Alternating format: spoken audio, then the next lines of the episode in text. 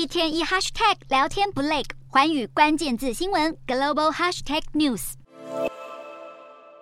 近日有消息传出，土耳其对中国制造的无人机进行性能测试时，意外发现了当中国制的无人机靠近中国边境的时候，疑似就会启动某种安全防护机制，自动掉头返航。而且即使把无人机上面安装的 GPS 定位装置拆除也没有用，就好像是在避免自家出厂的无人机被用来打自己人一样。虽然该消息尚未经过证实，但曝光之后立刻引起各界的热烈讨论。而中国方面也相当以自家的国产无人机为傲。事实上，中国无人机大开后门的传闻不止这一桩。过去，美国政府就因为担心中国无人机会将敏感数据回传给中共当局，于是早在川普时期就曾签署行政命令，要求联邦政府禁止使用中国制的无人机。不过，除了无人机之外，有关资讯的中国制产品到哪都有争议。先前澳洲的情报就显示，安装在该国国防部的中国制监视器存在资安风险，更不用说近年美国大打中国华为的五 G 设备，众多西方国家也先后封杀华为，就是考量到国家安全。就连华为旗下的海思晶片，也曾经被发现有后门，可以让有心人获得使用该晶片的网络摄影机或闭路电视所拍到的影像。